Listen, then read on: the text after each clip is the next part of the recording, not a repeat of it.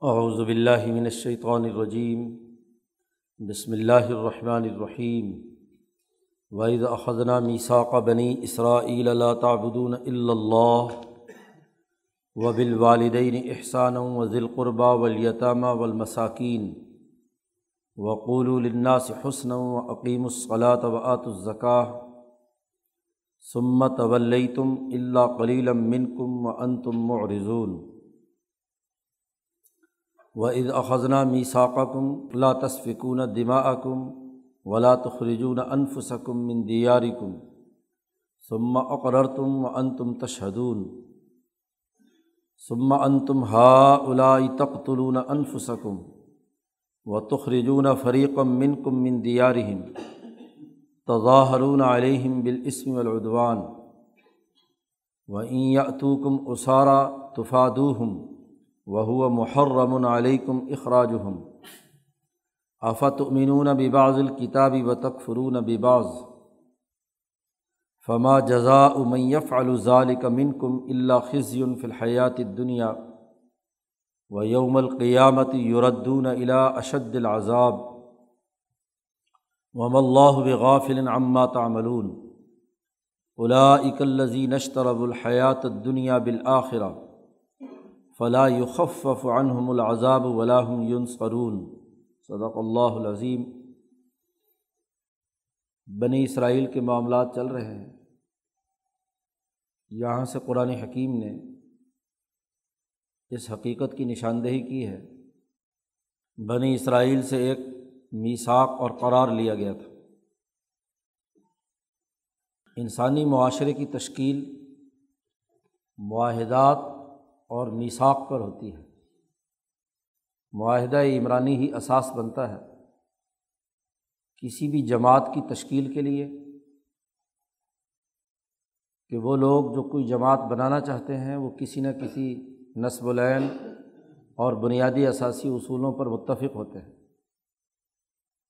اور پھر وہ اپنی اجتماعیت کی تشکیل کرتے ہیں۔ اسی طرح اس جماعت کے ذریعے سے جو آگے حکمرانی کا نظام، خلافت ظاہرہ کا نظام قائم ہوتا ہے، اس کی اثاسیات بھی میساک اور معاہدے پر ہے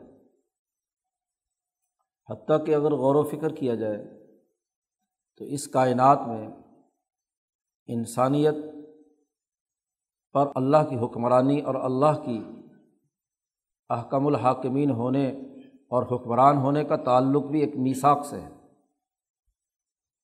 وہ جو عہد الست لیا گیا بعض اخذ رب کا ممبنی آدمہ جب بنی آدم کی ساری اولاد کو نکالا گیا اور ان سے پوچھا گیا کہ السط و بربی کم قالو بلا سب نے کہا کہ ہاں شہیدنا۔ تو وہاں سب نے اس بات کی حقیقت کا اعتراف کیا تھا کہ اس کائنات کا احکم الحاکمین، رب العالمین، اللہ تبارک و تعالیٰ ہے۔ اسی میساک ہی کی بنیاد پر جزا و سزا کا عمل ہے۔ گویا کہ کوئی بھی حکمرانی حتیٰ کہ ذات باری تعالیٰ کی بھی انسانیت پر جو حکمرانی ہے، وہ بھی ایک میساک اور معاہدے کی اساس پر ہوئی ہے۔ ایک میساک پر ہوئی ہے۔ تو یہ میساک الست سے لے کر انسانی معاشروں میں امبیا علیہم السلام کی تعلیمات کے تمام پہلوؤں، ان کا تعلق معاہدات سے میساک سے اسی تناظر میں یہ بنی اسرائیل موسا علیہ السلام ان کی ایک جماعت بنانا، خلافت باطنہ کے اصول پر، اور پھر اس جماعت کے ذریعے سے خلافت ظاہرہ کا نظام قائم کرنے کے لیے، بنی اسرائیل کی حکمرانی قائم کرنے کے لیے تشریف لاتے ہیں۔ جیسا کہ موسا علیہ السلام کی بیست کا اصل مقصد صورت القصص میں بیان کیا گیا ہے۔ کہ ہم بنی اسرائیل پر احسان کرنا چاہتے تھے اور انہیں آئمت حکمران بنانا چاہتے تھے زمین میں۔ تو اب اس کے لیے ایک میساک تھا۔ تو ان بنی اسرائیل سے بھی ایک معاہدہ ہوا، ایک میساک اور ایک قرار۔ حضرت نے ترجمہ کیا، جب ہم نے لیا قرار بنی اسرائیل سے۔ میساک وہ قرار ہے، ایسی قرارداد پاس ہوئی ہے جس پر اتفاق ہے کہ وہ بنی اسرائیل والے یہ یہ کام کریں گے۔ اور یہی وہ بنیادی اثاثی اصول ہیں جو تمام انبیاء کی تعلیمات کی اثاسیات ہیں۔ خاص طور پر ابراہیمی تحریک کے جو اصول اصول اشرا آگے چل کر ابراہیم علیہ السلام کی واقعے میں بھی اس کا تذکرہ کیا گیا ہے۔ دو تین جگہ پر یہ اصول بیان کیے گئے ہیں انہیں کا خلاصہ یہاں شروع میں بیان کیا جا رہا ہے۔ کہ بنی اسرائیل سے بھی انہیں اصولوں پر ہم نے میساک لیا تھا۔ اس میساک کی بنیادی دفعات کیا تھیں؟ اس معاہدے کی۔ نمبر ایک تعبدون الا اللہ۔ اللہ کے علاوہ کسی کی غلامی نہیں کریں گے۔ عبادت صرف اور صرف اللہ تبارک و تعالیٰ کی ہوگی۔ یعنی اپنی زندگی کے تمام دائروں میں، رات دن میں جو کام بھی سر انجام دیں گے وہ صرف اور صرف اللہ کے احکامات کے مطابق ہوگا۔ یہاں عبادت سے مراد صرف پانچ وقت کی عبادت ہی نہیں، بلکہ وہ عبادت کے ساتھ ساتھ اس کے درمیانی عرصے میں جہاں بھی ہم کوئی معاملات کریں، لین دین کریں، کسی کے ساتھ کوئی ہمارا سماجی یا اجتماعی تعلق قائم ہو تو وہ بھی اللہ کے حکم کے مطابق ہو، اس سے ہٹ کر نہیں۔ یہ نہیں ہے کہ نماز تو اللہ کی پڑھیں اور اس کے بعد جا کر بغلا کام شیطان کے لیے کریں، خرید و فروخت، جھوٹ بدینتی کی کریں، دوسرے کے حقوق توڑیں۔ پہلا قاعدہ اور ضابطہ کہ جب احکم الحاکمین اللہ ہے تو اس کی حکومتی رٹ کو تسلیم کرنا اور ہر کام اس احکم الحاکمین کے احکامات اور اس کی اتھارٹی کے تحت جو مقرر کر دیے گئے ہیں انہیں کو سر انجام دینا۔ اللہ کے حق کے بعد انسان کا سب سے بڑا حق والدین کا ہے۔ نمبر دو وبل والدین احسانہ والدین کے ساتھ حسن سلوک کے ساتھ پیش آنا۔ اچھا سلوک کرنا۔ دنیا میں ہر ممکن حد تک جتنی راحت پہنچائی جا سکتی ہے، ان کی خدمت کی جا سکتی ہے۔ ان حقوق کو ادا کرنا۔ اور فطری اور طبی تقاضا بھی یہی ہے۔ کہ سب سے پہلے تو اللہ تبارک و تعالیٰ نے ہمیں پیدا کیا تو اس کا حق ہے۔ اور پھر اس دنیا میں ہمارے لانے کا ذریعہ اور سبب ہمارے والدین بنے۔ تو والدین کے حقوق متعین کر دیے گئے۔ حتیٰ کہ اگر وہ کفر کی حالت میں بھی ہوں، تب بھی ان سے حسن سلوک کرنے کا حکم دیا گیا ہے۔ یہ الگ بات ہے کہ اللہ کے احکامات کی خلاف ورزی میں اگر کوئی حکم دے تو ان کی بات نہیں مانی جا سکتی۔ لطاعت المخلوق انفی معصیت الخالق۔ اللہ کی نافرمانی کر کے کسی مخلوق کی فرما برداری نہیں کی جا سکتی۔ لیکن اس کے علاوہ والدین کی خدمت، ان کی ضروریات اور ان کو پورا کرنے کا حکم دیا گیا۔ حتیٰ کہ بیٹے سے کہا گیا انتا و مالو کا ابی کا تو اور تیرا مال تیرے باپ کی ملکیت ہے۔ تیرا باپ تیرے ساتھ جو مرضی سلوک کرے اور تیرے مال کے ساتھ بھی جو سلوک کرے، وہ اس کا حق ہے۔ گویا کہ انسان اللہ کے بعد جو سب سے بڑا حق رکھا گیا ہے، وہ والدین کا ہے۔ اس لیے دوسری جگہ پر حکم دیا گیا، ولا تق اللہ عفن ولا تن ہر ہما ان کے سامنے اف بھی نہ کہو، ان کے سامنے بلند آواز سے بھی میں بت بولو، نہ ان کو جھڑکو۔ نہ ان کے ساتھ بدتمیزی کا ارتکاب کرو، بلکہ ان کا احترام دل کے اندر پختگی کے ساتھ موجود ہونا چاہیے۔ والدین کے بعد اگلا حق وزیل قربا جتنے رشتہ دار ہیں، خونی رشتہ دار ہیں، ان کے حقوق ادا کرنا صلا رحمی۔ رشتوں کا حق کا لحاظ رکھنا۔ جو جس رشتے سے تعلق رکھتا ہے اس کے مطابق اس کے ساتھ صلا رحمی کرنا۔ اور یہ صلا رحمی کا قانون اور ضابطہ بھی یہ ہے کہ خاص طور پر جو رشتہ داری کو توڑے اس کے ساتھ جوڑنا۔ حکم دیا گیا سل من قطع کا واف و امن ظالمہ کا کہ جو رشتہ توڑتا ہے، آپ سے روگردانی کرتا ہے، آپ کے خلاف کام کرتا ہے، اس کے باوجود اس کے ساتھ صلا رحمی کرنا۔ ورنہ جو آپ کے ساتھ رشتہ داری جوڑتا ہے، اس کے ساتھ جوڑنا تو آسان ہے کہ آپ بدلہ دینا چاہتے ہیں۔ وہ آپ کے ساتھ احسان کر رہا ہے، آپ اس کے ساتھ احسان کر رہے ہیں۔ انسان کا پتہ تو اس وقت چلتا ہے کہ جو رشتہ دار رشتہ توڑے، خلاف ورزی کرے، آپ کو کوئی تکلیف پہنچائے، اس کے باوجود اس کے ساتھ صلا رحمی کرنا۔ صلا رحمی کو جب اللہ نے پیدا کیا، حدیث پاک میں آتا ہے۔ تو وہ عرش کے سامنے اللہ پاک نے اسے بلا کر کہا کہ جو تجھے جوڑے گا میں اس کو جوڑوں گا، اور جو تجھے کاٹے گا میں اسے کاٹوں گا۔ اللہ نے اپنے ساتھ رشتے کو جوڑ دیا۔ تو یہ خونی رشتے ہمارا ماحول عجیب ہے کہ جو خونی رشتہ دار ہے وہ شریکہ شمار ہوتا ہے اور اس کے ساتھ دشمنی کرنے کو لازمی سمجھتے ہیں۔ حالانکہ اسی کے لیے تو سب سے پہلے حکم ہے۔ والدین کے بعد سب سے بڑا حق رشتوں کا خیال رکھنا ہے، رشتوں کے حقوق ادا کرنا ہے ذیل قربہ ولیتامہ ولبساکین رشتہ داروں کے بعد اگلا درجہ جو انسانی حقوق کی ادائیگی کا ہے، وہ یتیموں اور مسکینوں۔ سوسائٹی میں وہ لوگ جن کی کوئی پناہ گاہ نہیں ہے، جن کی کوئی حمایت کرنے والا نہیں ہے۔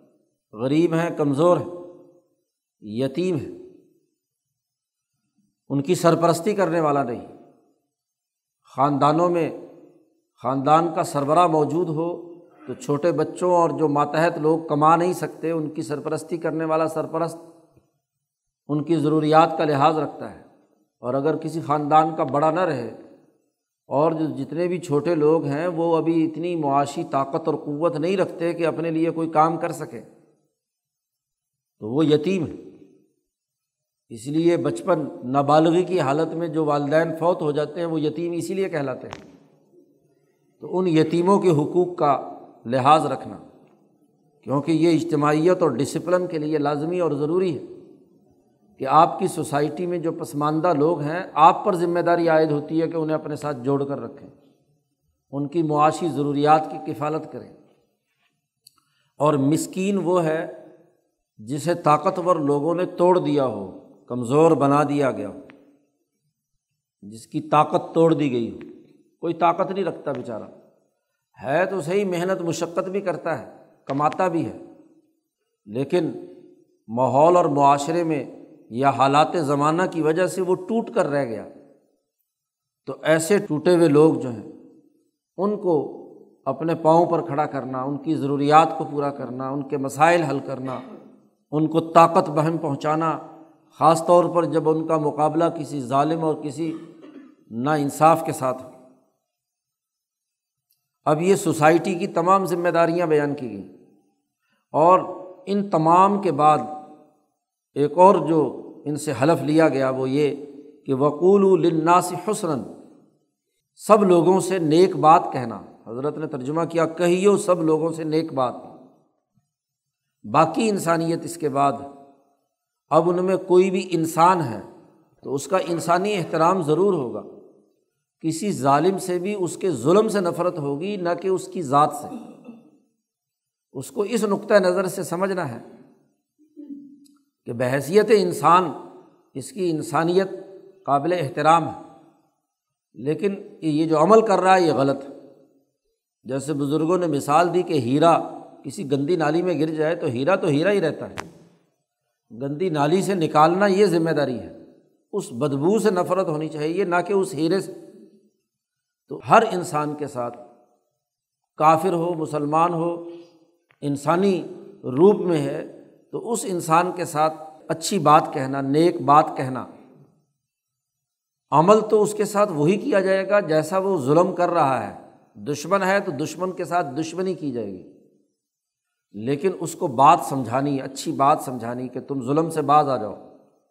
اسی لیے حضور نے فرمایا عنصر خواہ کا ظالمن اور مظلومن اپنے بھائی کی مدد کرو، خواہ وہ ظالم ہو یا مظلوم۔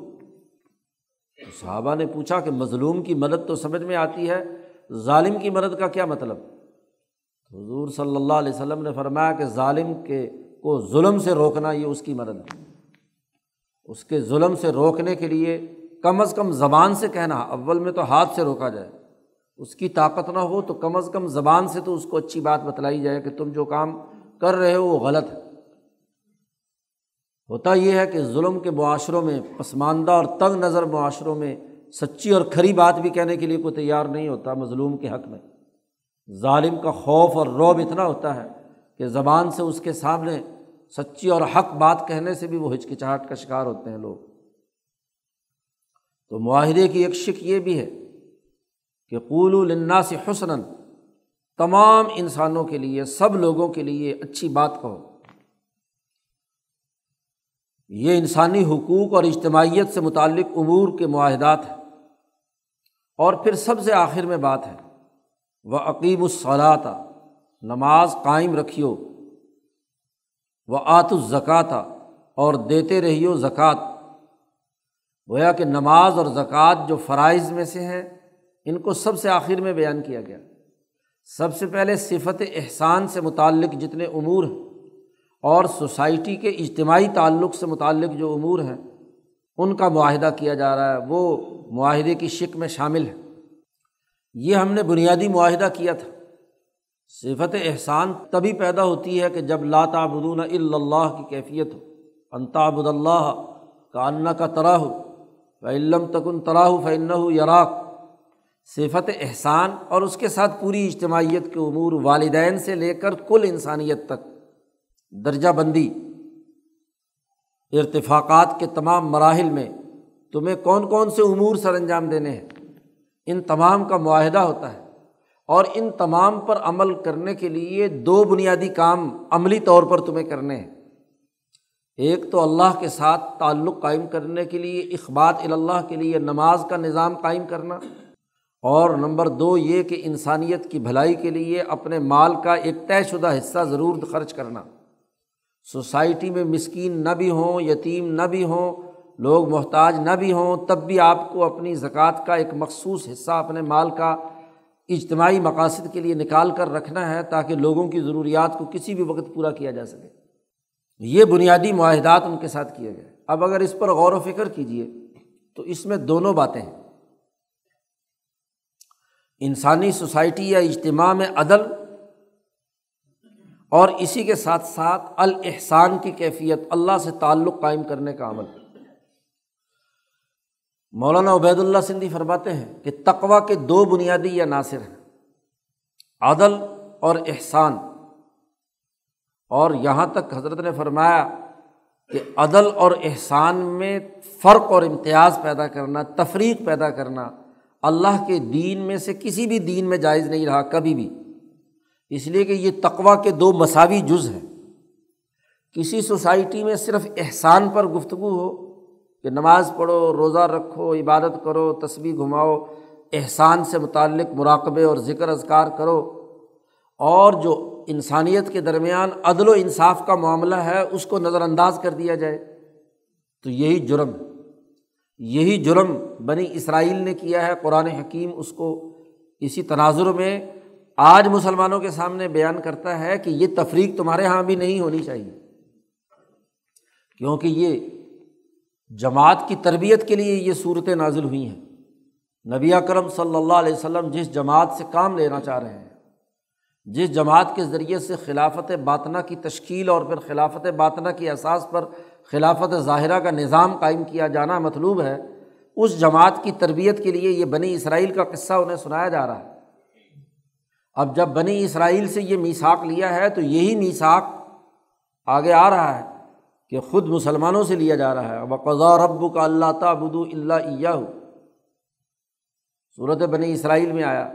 اسی طرح صورت انعام کے آخر سے پہلے والے رقوع میں قرآن حکیم نے الطال الطلما حرم ربکم علیکم سے وہاں سے یہی تفصیلات بیان کی ہیں۔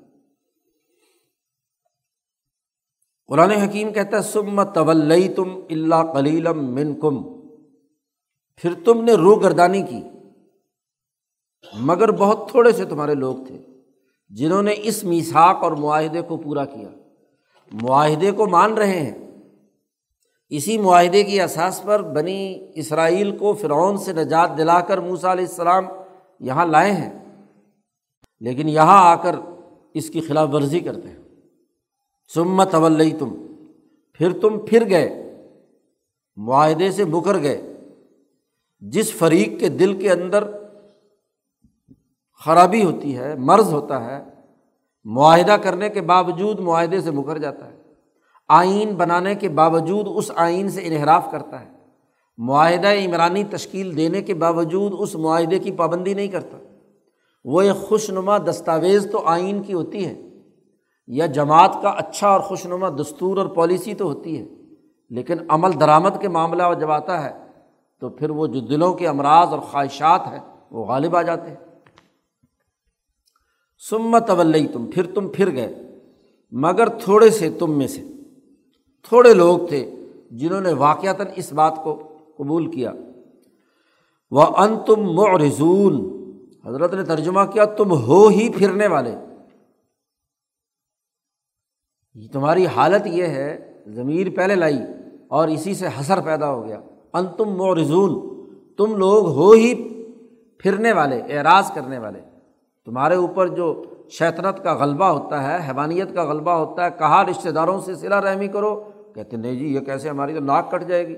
فلاں نے ہمارے وقت میں فلاں وقت میں کوئی چیز نہیں دی، تو اب ہم اس کے ساتھ کیوں تعلق رکھیں؟ فلاں کے ساتھ حسن سلوک کیوں کریں؟ وہ تو ہمارا فلاں ہے، ایسا ہے، ویسا ہے۔ تو یہ جو تکبر اور غرور ہے، یہ جو نفسانی خواہشات ہیں، وہ ان معاہدات پر عمل درآمد کرنے کے راستے کی رکاوٹ بن جاتے ہیں۔ تو تم تو ہو ہی پھرنے والے۔ پھر اسی کے ساتھ ہم نے ایک اور میساک بھی لیا تھا، یہ سیاسی میساک ہے۔ وائز اخذنا میسا کا کم جب لیا ہم نے تم سے میساک تمہارا وعدہ۔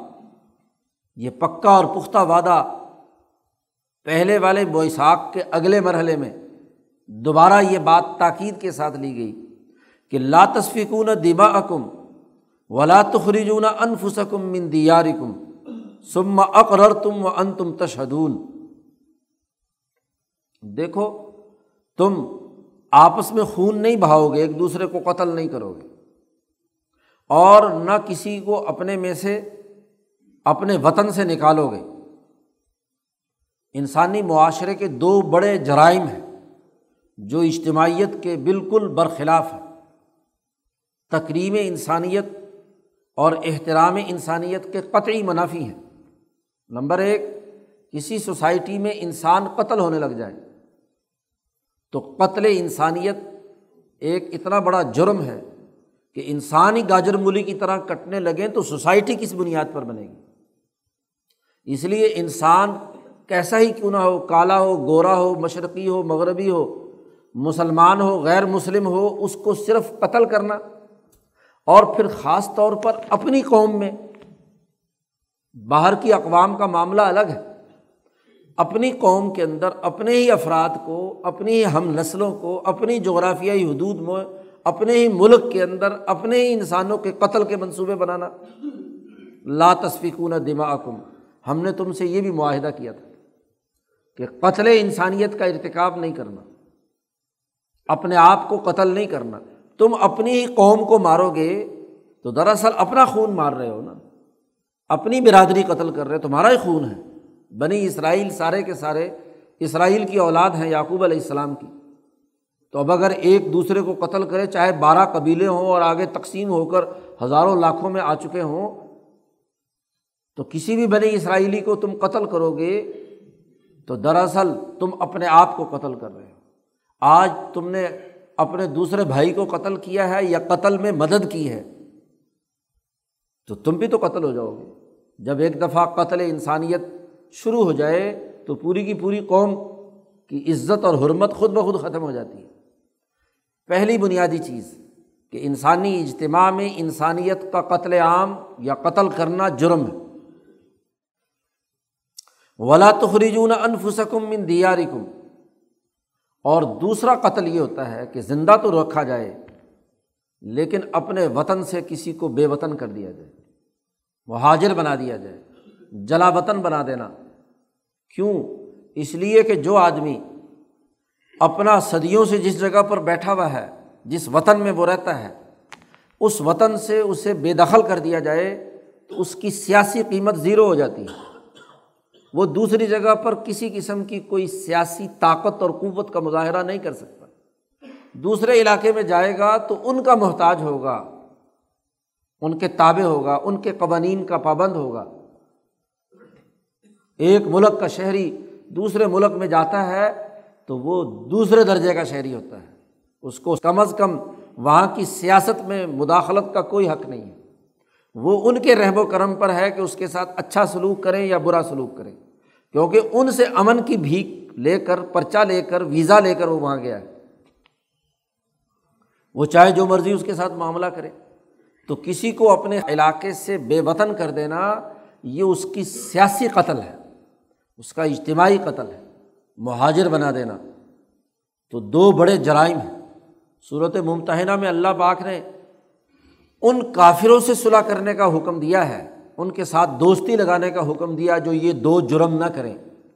اور ان ظالموں اور بلکہ ان مسلمانوں سے بھی لڑائی کا حکم دیا ہے کہ جو دو یہ جرم کر رہے ہیں۔ جو قتل انسانیت کا ارتکاب کرے انما ینحاکم اللہ عن الدین قاتلوکم فدینی و اخرجو کم من دیاری اللہ تعالیٰ تمہیں روکتا ہے دوستی لگانے سے۔ ان لوگوں کے ساتھ جو تمہیں قتل کریں اور تمہیں اپنے وطن سے بے وطن کریں۔ اخرجو کم من دیاری کم جہاں آدمی اپنی دھرتی پہ بیٹھا ہوتا ہے، اپنے ڈیرے پہ اور اپنی آبادی میں بیٹھا ہوتا ہے، اس کی ایک سیاسی طاقت ہوتی ہے، اس کی ایک قیمت ہوتی ہے۔ لوگ اس کے ساتھ اسی کے مطابق معاملہ کرتے ہیں۔ وہاں سے وہ دوسرے شہر میں چلا گیا تو عام انسان ہے۔ اس کی کیا حیثیت ہے؟ کوئی سیاسی حیثیت نہیں۔ تو خریجون انفسکم من دیارکم۔ یہ دو باتوں کا ہم نے تم سے معاہدہ لیا۔ سما اقرر تم پھر تم نے اقرار کر لیا۔ قرآن حکیم نے کتنی تاکید کے ساتھ بیان کیا۔ ہم نے تم سے وعدہ اور میساک لیا۔ اور تم نے پھر اقرار بھی کیا اور اگلی بات بھی کہی وہ ان تم تشہدون اور تم مانتے بھی ہو، تم گواہ ہو اس بات کے کہ اپنے اوپر کہ تم نے یہ عہد کیا تھا، اقرار کیا تھا میساک لیا تھا۔ تو کسی اجتماع کے اندر دو بڑے جرائم ہیں اجتماع سے متعلق۔ قرآن حکیم کہتا ہے سمان تم ہاؤلائی تقتلون انفسکم و تخرجون فریقم من کم من دیارہم پھر تم ہی لوگ ہو نا کہ اس معاہدہ کر لینے کے بعد تم نے اپنے آپ کو قتل کرنا شروع کر دیا۔ تق تلون انفسکم۔ حضرت شیخ الہند رحمۃ اللہ علیہ حاشیے میں فرماتے ہیں کہ یہاں مدینہ میں یہودیوں کے دو بڑے قبیلے بنو قریضہ اور بنو نذیر تھے۔ ہر وقت لڑتے رہتے تھے آپس میں یہودیوں۔ اور ایسے ہی یہاں جو مدینہ میں حضور کی آمد سے پہلے مشرقوں کے دو قبیلے تھے، اوس اور خزرج۔ یہ بھی آپس میں لڑتے رہتے تھے۔ اور ہوتا کیا تھا کہ اوس والے ہاں جی بنو قریضہ کے ساتھ اور خزرج والے بنی نذیر کے ساتھ دوستی رکھتے تھے۔ ان کے آپس میں معاہدے ہوتے تھے۔ اب یہودیوں کا ایک قبیلہ اپنے حلیف کے ساتھ مل کر، اوس کے ساتھ مثلاً مل کر اپنے ہی بنو نذیر کے یہودیوں کو قتل کرتا تھا پہلے۔ اور اگر ان کا دو لگ جاتا تو وہ ان کے بندے قتل کرتے تھے۔ یعنی غیروں سے یارانے، دوسری قوم کے لوگوں سے یارانے اور اپنی قوم کے اور اپنی ہی یہودی نسل کو کیا ہے، قتل کرنے کے لیے مقابلہ، لڑائی جھگڑا دونوں کے درمیان۔ اور اوس اور خزرج کے درمیان لڑائی، اسی طریقے سے بنو قریضہ اور بنو نذیر کے درمیان لڑائی۔ اچھا پہلے قتل کا ارتکاب کرتے تھے۔ و تخرجون فریقم من کم من دیارہم اور جو غالب آ جاتا تو پھر دوسرے فریق کو اس بستی میں سے نکال دیتا۔ بنو قریضہ والے غالب آ جاتے، تو بنو نذیر کو اس کی بستیوں سے جلا وطن کر کے باہر نکال دیتے، اس پر قبضہ کر لیتے۔ تو ظاہرون علیہم بالاسم والعدوان، چڑھائی کرتے ہو ان پر گناہ اور ظلم کے ساتھ۔ ایک دوسرے پر ظلم کرتے۔ اور کبھی اگر دوسرا فرقہ غالب آ جاتا، دوسری برادری غالب آ جاتی، حالانکہ ایک ہی نسل ہے، ایک ہی برادری ہے، لیکن دوسری قوموں کے ساتھ تعلقات بنا کر دوسروں سے لڑنا، ایک دوسرے کو شکست دینا بن و نذیر والے غالب آ جاتے تو بنو قریضہ والوں کو نکال دیتے۔ تو یا تو پہلے تو قتل کرتے اور جو قتل سے بچ جاتے تو ان کی سیاسی طاقت کو توڑنے کے لیے انہیں وہاں سے جلا وطن کر دیتے۔ تظاہر علیہم بالاسم والعدوان، چڑھائی کرتے ہو ان پر گناہ اور ظلم سے۔ و یاتوکم اسارا تفادو ہم وہ محرم علیکم اخراج ہم اور جب اپنی ہی برادری کے دوسرے لوگ گرفتار ہو کر آتے، جلا وطن کر دیے جاتے، گرفتار ہوتے، تو پھر کیا کرتے؟ کہ جی جو او ہو یہ تو رشتے دار آ گئے، ہم نے معاہدہ کیا ہوا ہے صلاح رحمی کرنے کا، تو پھر آپس میں چندہ کر کے اپنے قیدیوں کو چھڑاتے۔ قرآن کہتا وہ ہوا محرم العلیکم اخراج ہم حالانکہ حرام تھا تم پر ان کو ان کی جگہ سے نکالنا۔ اور ان سے لڑائی کرنا پہلے حرام تھا۔ پہلے اپنے دوسرے یاروں کے ساتھ مل کر انہیں نکالتے ہو اور پھر جب گرفتار ہو کر آتے ہیں تو چندہ جمع کر کے ان کو کیا رہا کراتے ہو کہ جی جب ہم دین پر عمل کر رہے ہیں صلاح رحمی کر رہے ہیں۔ یہ منافقت اور تضاد تمہاری طبیعتوں کے اندر۔ قرآن حکیم نے یہ واقعہ سنا کر مسلمانوں کو بتلایا ہے کہ یہودیوں کی یہ خصلتیں تمہارے اندر نہیں آنی چاہیے۔ اور اگر جس جماعت میں بھی یہ خصلتیں پیدا ہوں گی اس کے لیے وہی عذاب ہے جو آگے بیان کیا جا رہا ہے۔ آفت تومین بباز الکتابی و تکفرون بباز اب یہودی شناخت میں جو یہودیوں کے مذہبی مراسم ہیں، نماز وہ بھی پڑھتے ہیں، نماز وہ بھی پڑھتے ہیں۔ جی تورات وہ بھی پڑھتے ہیں، تورات وہ بھی پڑھتے ہیں۔ اور ان کے جو مذہبی معمولات ہیں، وہ وہ بھی کرتے ہیں، وہ بھی کرتے ہیں، بنو قریضہ بھی کرتے ہیں، بنو نذیر بھی کرتے ہیں۔ لیکن اجتماعی معاملات کے اندر ایک دوسرے کو قتل کرنے، ایک دوسرے کو ذلیل کرنے، ایک دوسرے کے ساتھ جنگ لڑنے اور اس کو جلا وطن بنانے کا کام کرتے ہیں۔ تو صفت احسان کے حصول میں تو کیا ہے؟ مشترک ہے۔ لیکن عدل و انصاف قائم کرنے کے حوالے سے مجرم ہے۔ تو آدھی کتاب پر عمل کرتے ہیں، جو مذہبی رسومات ہیں، ان پر تو عمل کرتے ہیں۔ نمازی بھی ہیں، حاجی بھی ہیں، پیر بھی ہیں، مولوی بھی ہیں، عالم بھی ہیں، سب بعض بھی بڑا اچھا کہتے ہیں، تبلیغ بھی کرتے ہیں۔ لیکن اجتماعی معاملات میں، لین دین میں، خرید و فروخت میں، سیاست میں، معیشت میں ایک دوسرے کی جڑیں کاٹتے ہیں۔ تو قرآن کہتا ہے افت امین بباز الکتاب تو کیا مانتے ہو کتاب کے ایک حصے کو، بعض کتاب کو تسلیم کرتے ہو نماز، روزے اور رسومات کو، تاکہ یہودی شناخت تم پر یا مسلمان شناخت تم پر برقرار رہے وہ تک فرون بباز اور کتاب کا دوسرا حصہ جو عدل و انصاف سے متعلق ہے، انسانی حقوق سے متعلق ہے، اس کا انکار کر دیتے ہو۔ تو اب قتل انسانیت اور ان کو اپنے علاقے سے جلا وطن کرنا یا مہاجر بنانا، یہ سیاسی اور اجتماعی طور پر انسان دشمنی کا عمل ہے۔ یہ تم خلاف ورزی کرتے ہو، پوری آیات کا سیاق و سباق بتلا رہا ہے کہ تفریق کر رہے ہیں عدل کے درمیان اور احسان کے درمیان۔ اقامت العدل کو چھوڑ رہے ہیں اور صفت احسان کی رسم ادا کرنا چاہتے ہیں۔ حالانکہ تقوا کا تعلق دونوں سے بیک وقت ہے۔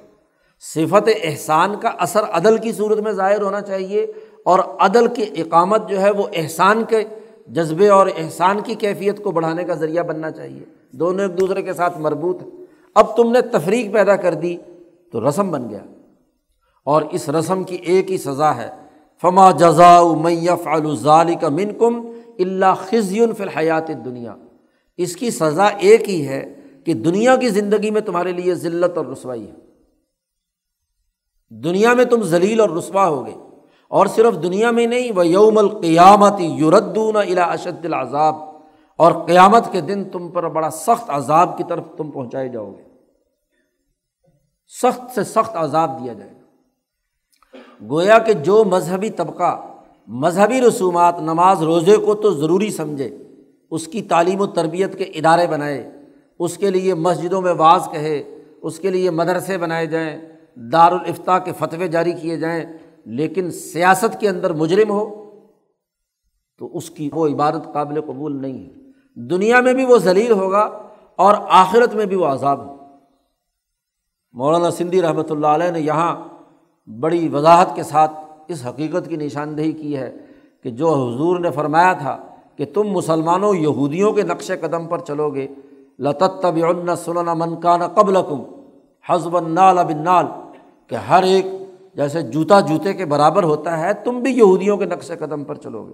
مولانا سندھی نے کہا، انگریزوں کے تسلط کے بعد یہاں کا وہ مذہبی طبقہ جو رسومات اور مذہبی رسومات اور تمام امور سر انجام دیتا ہے، صفت احسان کے لیے خانقاہیں، مسجدیں، مدرسے اور پتہ نہیں کیا کیا تبلیغات کرتا ہے۔ لیکن انگریزوں کے ساتھ مل کر اپنی ہی قوم کو قتل کرنے میں ان کا اعلی کار رہا ہے۔ سراج الدولہ کو شکست دینے میں غدار مسلمانوں نے کردار ادا کیا۔ اپنی قوم کے انسان مارے انگریزوں کے ساتھ مل کر، دوسری قوم کے ساتھ۔ ٹیپو سلطان کو شہید کرنے کے لیے غداری کا ارتقاب کیا۔ مسلمان ہیں، نماز روزہ پڑھتے ہیں، حافظ قرآن ہیں، سب کچھ ہیں، لیکن بغاوت کرتے ہیں۔ تقتلون انفسکم اپنے قوم کے لوگوں کو تم نے قتل کیا۔ اسی طریقے سے اٹھارہ سو اکتیس کے مارکا بالا کوٹ میں حضرت سید احمد شہید اور شاہ اسماعیل شہید کی پوری جماعت کے قتل کرنے میں تم نے ارتقاب کیا، دوسرے لوگوں کے ساتھ مل کر۔ یہودیوں والی خصلت۔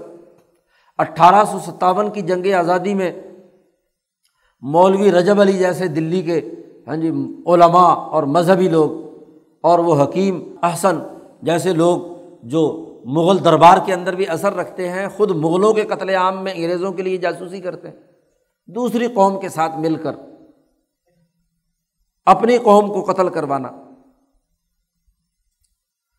یہ سب سے بڑا جرم۔ اسی طریقے سے تحریک ریشمی رومال میں غداری کا ارتقاب کیا۔ اور پھر وہ تمام لوگ جو مولانا سندھی کہتے ہیں، اس دشمن کے ساتھ مقابلہ کرنے کے بجائے دشمن کے لیے اعلی کاری کا کام کرتے ہیں۔ نماز اچھی پڑھتے ہیں، روزہ اچھا رکھتے ہیں، عبادت اچھی کرتے ہیں، لیکن جنگ عظیم اول کے اندر یہاں سے وہی مسلمان بھرتی ہو کر بغداد پر گولی برسانے کے لیے پہنچ جاتے ہیں۔ جنگ عظیم دوم میں قتل عام کے لیے یہاں سے سارے مسلمان ان کے لیے کردار ادا کرتے ہیں۔ یہی تو ہے تختلون انف سکم و تخرجون فریقم من کم من دیارہم۔ شیخ الہند کو گرفتار کرانے والے کون؟ جلا وطن کرنے والے کون؟ اپنے ہی وہ لوگ، اپنے ہی شاگرد، وہ مولوی صوفی جو نمازیں اور روزے عبارتیں کرتے ہیں۔ جاسوسیاں کرتے ہیں اور شیخ الہند کو گرفتار کرواتے ہیں۔ تخرجون فریقم من کم من دیارہم۔ تظاہر علیہم بالاسم العدوان بلکہ یہیں پر حضرت سندھی رحمۃ اللہ علیہ نے اس کا تذکرہ کیا ہے کہ خود دیوبند کی وہ جماعت جو شیخ الہند کو وہاں گرفتار کراتی ہے اور پھر عبادتوں میں مشغول رہتی ہے۔ اور اپنے لیے ڈھال بناتی ہے۔ اس لیے کہ جی سیاست سے قطع تعلق ہونا چاہیے کہ جی مولانا رشید احمد گنگوہی رحمۃ اللہ علیہ کو بنیاد بنا کر۔ تو حضرت نے یہاں کہا کہ مولانا گنگوہی رحمۃ اللہ علیہ نے تو سیاست میں وہ کام کیا ہے جس کا راز آج میں ظاہر نہیں کر سکتا، جو انہوں نے سلوک و احسان کے ساتھ ساتھ انہوں نے اقامت العدل اور سامراج کے خلاف جد وجہد اور کوشش کی ہے۔ اور اس کی سب سے بڑی دلیل یہ ہے کہ جب شیخ الہند گرفتار ہو کر گئے تو مولانا شاہ عبد الرحیم رائے پوری جو حضرت گنگوہی کے اجل خلفہ اور جانشین ہیں، وہ اس تحریک ریشمی رومال کے سربراہ بنے۔ تو اگر مولانا گنگوہی کا ایسا کوئی نظریہ ان کے مضومات کے مطابق ہوتا، تھانہ بھون والوں، تھانویوں کے نقطۂ نظر سے، تو پھر یہ حضرت رائے پوری کیوں اس جماعت کی آزادی اور حریت کے لیے سربراہ بنتے؟ تو جب بھی یہ تفریق پیدا کی جائے، وہاں مولانا سندھی نے ایک اصول لکھا ہے۔ کہ العدل و فل اجتماعی والحرب مال آدائی جزآن متصاویان لسیاسہ عند المحققین۔ عام لوگوں کی سیاست یہ نہیں ہے، محققین کا سیاست کا اصول اور ضابطہ یہ ہے کہ جب بھی کسی سوسائٹی میں اجتماع میں عدل ہوگا تو عدل کا تقاضا یہ ہے کہ اس قوم کا جو دشمن ہے اس سے لڑائی لڑی جائے۔ اس کے بغیر عدل قائم نہیں ہو سکتا۔ آپ ذاتی زندگی میں دو بیویوں کے درمیان عدل تقسیم کرتے ہیں اور شکر برابر برابر تقسیم کرتے ہیں۔ اور پوری قوم کے اندر اجتماع کا عدل کا معاملہ آئے تو انگریزوں کے بارے میں کہتے ہیں، اوفو بالعقود، کہ قرآن میں آیا معاہدے پورے کرو۔ کون سا انگریزوں کو معاہدہ کر کے ہم نے انگریزوں سے کہا تھا کہ تم اس ملک پر مسلط کرو؟ کون سا میساک ہوا تھا ہمارا؟ یہ تفریح کیوں؟ قاعدہ اور ضابطہ یہ ہے۔ کہ عدل فل اجتماع حضرت سندھی فرماتے ہیں، اس وقت تک نہیں ہو سکتا۔ جب تک کہ اس قوم کا جو دشمن ہو، اس دشمن کے ساتھ دشمنی رکھی جائے۔ اور اگر دشمن کے ساتھ مل کر اپنی قوم کو قتل کروایا جائے، تو یہ عدل نام کی کوئی چیز نہیں۔ یہ عدل نہیں ہے۔ اس آیت سے نس قطعی سے یہ بات واضح ہوتی ہے کہ جو اپنی قوم کو قتل کروائے، دشمن کے ساتھ مل کر تخت انفسکم و تخرجون فریقم من کم من دیارہم ان کے گھروں سے جلا وطن بنائے۔ بڑے فخر سے کہا جاتا ہے، مہاجر بنا دیا، مہاجر بڑا مرتبہ ہے۔ انسانیت کو ایک جگہ سے دوسری جگہ پر انتقال آبادی کتنا بڑا جرم ہے۔ بیس لاکھ انسان انیس سو سینتالیس میں قتل کرائے گئے۔ اور لاکھوں انسان ان کو جلا وطنی ایک جگہ سے دوسری جگہ پر۔ ہندوستان سے اٹھا کر پاکستان اور پاکستان سے اٹھا کر ہندوستان۔ یہی سب سے بڑا جرم تھا۔ ایک قوم اور ایک نسل، اس کو اپنے علاقے سے باہر نکال دینا، یہ بہت بڑا جرم ہے۔ اسی لیے وہ جماعت، چاہے کافروں کی کیوں نہ ہو، اس کے ساتھ دوستی اور تعلق قائم کیا جا سکتا ہے۔ اللہ حکم اللہ عن الدینہ لم یو قاتل جو تمہارے سے نہیں لڑائی کرتے اور جو تمہارے ساتھ اخراج وطن تم نے، جن سے نہیں کیا انتولو ان سے دوستی لگا سکتے ہو انتبرو ان کے ساتھ نیکی اور حسن سلوک کر سکتے ہو۔ تو قاعدہ اور ضابطہ یہ ہے، عدل و انصاف کا نظام اور احسان دونوں ایک دوسرے کے ساتھ جڑے ہوئے ہیں۔ جو اس میں تفریق کی بات کرتا ہے، وہ اللہ کے دین کے اندر تقسیم اور تفریق کی بات کرتا ہے۔ اور عدل اس وقت تک نہیں ہو سکتا جب تک کہ عدل دشمن کے ساتھ جو اس قوم کا دشمن ہے، اس کے ساتھ جنگ نہ لڑی جائے۔ قرآن نے کہا، یا الزین امن اللہ تخذ ادوی و ادب وکم اولیا میرے اور اپنے دشمنوں کو اپنا دوست مت بناؤ۔ دشمن کو دشمن سمجھنا اور اس کے ساتھ دشمنی والا معاملہ کرنا، یہ لازمی اور ضروری ہے اپنی قوم کے مقابلے میں۔ دوسری اقوام کے نقطۂ نظر سے جو دشمنی کرنے والی ہیں۔ تو قرآن حکیم نے اس کی سزا بھی مقرر کر دی اور یہی وجہ ہے کہ جب سے مسلمانوں میں یہ یہودی خصلتیں پیدا ہوئی ہیں کہ خزی فی الحیات دنیا دنیا کی زندگی کی یہ ذلت اور رسوائی ہے اور وہ یوم القیامتی یوردون اشد العذاب وم اللہ بغافل عما تعملون۔ اور اللہ بے خبر نہیں ہے تمہارے کاموں سے کہ تم کیا کرتوت کر رہے ہو۔ اللہ کو تمہارے دلوں، تمہارے جسم سے صادر ہونے والے تمام اعمال ایک ایک چیز کی خبر ہے۔ قرآن حکیم نے کہا الائی نشترب الحیات دنیا بالآخرہ۔ یہ وہ لوگ ہیں جنہوں نے دنیا کی زندگی کو آخرت کے بدلے میں خریدا ہے۔ کیا؟ کہ انگریزوں کی خدمت کرنے کے نتیجے میں مربع مل گئے، زمینیں مل گئیں، پیسے مل گئے، مال دولت مل گیا۔ تو دنیا کی زندگی انہوں نے خریدی ہے۔ دنیا میں اقتدار مل گیا، بادشاہت مل گئی۔ وہ جزیرات العرب کبھی جس میں بادشاہت قائم نہیں ہوئی ہمیشہ عرب حریت کی بنیاد پر وہاں خاندانی اور نسلی حکومت قائم ہو گئی۔ عراق میں بادشاہت قائم کر دی، اردن میں قائم کر دی، شام میں قائم کر دی، مصر میں قائم کر دی اور پاکستان میں بھی ایک مخصوص مقتدرہ کی بادشاہت قائم کر دی۔ تو دنیا کی زندگی خریدی آخرت کے بدلے میں، مستقبل کے بدلے میں، دنیا کا مستقبل بھی تباہ کیا اور مرنے کے بعد کا مستقبل بھی تباہ و برباد کیا۔ تو جو مستقبل فروش ہوں ان کے لیے کیا ہے؟ قرآن کہتا فلاں یوخف عنہم العذاب ولاحم یون سرون ان کا عذاب کبھی ہلکا نہیں ہوگا۔ لا یخفف عنہم العذاب۔ سنا ہلکا ہوگا ان پر عذاب اور نہ ان کو مدد پہنچے گی۔ کوئی ان کے لیے امداد کرنے والا نہیں ہوگا۔ یہ عذاب کے اندر مبتلا رہے۔ جب تک وہ جرم برقرار ہے، اس وقت تک وہ عذاب کے اندر مبتلا رہیں اور کوئی دوسری قوم بھی ان کی مدد کے لیے نہیں آئے گی۔ یہ اگر تمنا اور آرزو کریں کہ اب ہمارے ساتھ فلانا آ جائے گا، فلانا دوسرا ملک امریکہ کے مقابلے میں اٹھ رہا ہے، وہ ہماری مدد کرے گا۔ اس کو کیا پڑی تمہاری مدد کرنے کی؟ فلانا روس اٹھ رہا ہے، وہ تمہاری مدد کرے گا۔ اس کو کیا ضرورت پڑی تمہاری مدد کرنے کی؟ بلا ہم یون سرون کوئی مدد ان کو نہیں پہنچے گی، یہ اسی ذلت اور رسوائی کے عذاب میں مبتلا رہیں گے۔ جب تک یہ حرکت برقرار رہے گی کہ مذہب کی رسومات الگ کر لی جائیں اور سوسائٹی کی جو عدل کی ذمہ داریاں اور سیاست کی ذمہ داریاں ہیں، ان کو الگ کر کے اس سیاست اور معیشت کے اندر اس دشمن قوم کے اعلی کار بنے رہیں گے، اس وقت تک عذاب کی حالت برقرار رہیں گے فلاح خف عنہم العذاب، عذاب کی تخفیف نہیں ہوگی۔ ولاحم یون سرون مولانا سندھی نے انہیں آیات کی روشنی میں ہاں جی یہاں جو کچھ ہوا ہے اس کا پورا تحلیل و تجزیہ کیا ہے کہ یہودیوں کے نقش قدم پر چلنے کے نتیجے میں یہی سزائیں ہم پر مسلط ہیں۔ تو جب تک اپنی سوچ درست نہیں بنائیں گے کہ عدل اور احسان دونوں لازم و ملزوم ہیں، عدل کے بغیر احسان کی صحیح کیفیت پیدا نہیں ہو سکتی اور احسان کے بغیر عدل درست طور پر قائم نہیں ہو سکتا۔ اور عدل کا لازمی تقاضا ہے اپنی قومی، دیکھو ترتیب کیا بیان کی ہے بال والدین ذیل قربا ول یتامہ ول مساکین وقول النا سے حسن اپنی قوم سب سے پہلے ہے۔ اور پھر اس کے ساتھ اس قوم کے لیے کہا جا رہا لا تصفیقون دما اکم یہی تو نیشنلزم پر دلال کرتی ہے۔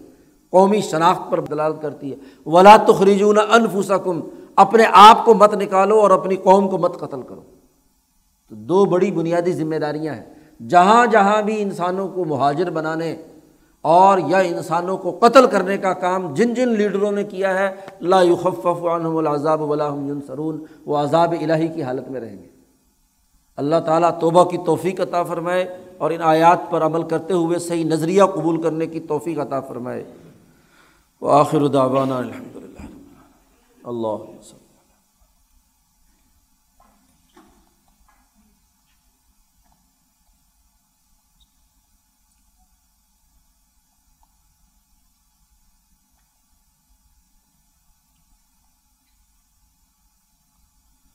اجمعین